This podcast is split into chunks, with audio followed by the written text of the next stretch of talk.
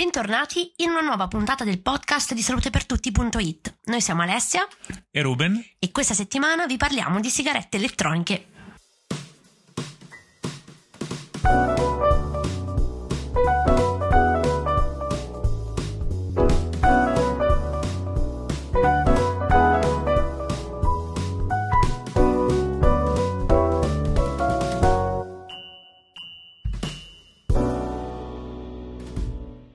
Di entrare nel merito del perché abbiamo scelto di parlare di questo argomento, un po' di storia di questo strumento.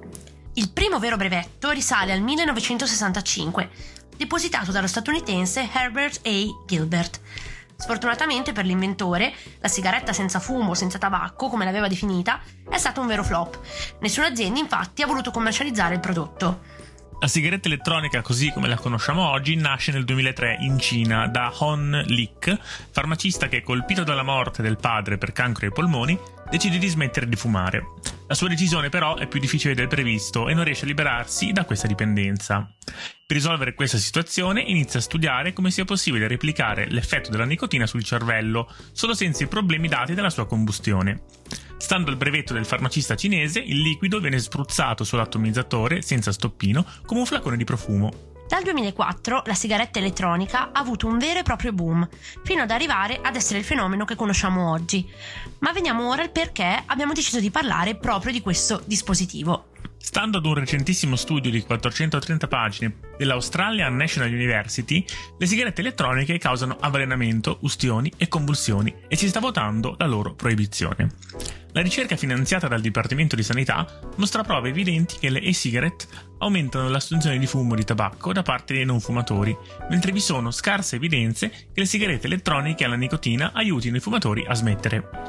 Lo studio, guidato dall'epidemiologa e studiosa di salute pubblica Emily Banks, ha analizzato evidenze da 189 studi sugli impatti delle sigarette sulla salute. La dottoressa Banks ha aggiunto che inalando le sostanze della sigaretta elettronica si assorbono centinaia di sostanze chimiche, di alcune delle quali è nota la tossicità, mentre molte altre hanno effetti finora sconosciuti.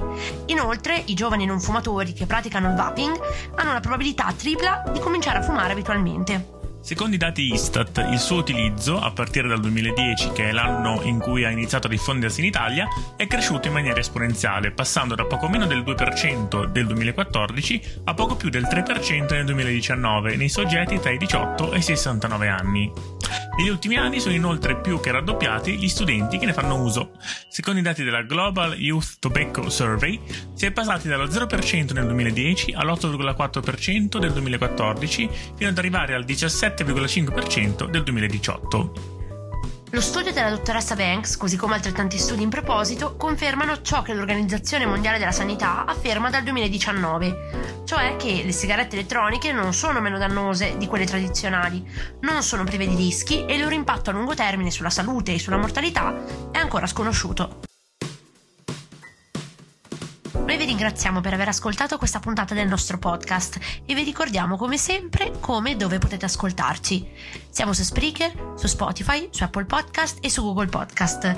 Ci trovate anche sui nostri account social come salutepertutti.it sia su Facebook che su Instagram. Inoltre potete anche andare a leggere la rivista, la nu- il nuovo numero della rivista di salutepertutti.it sul nostro sito.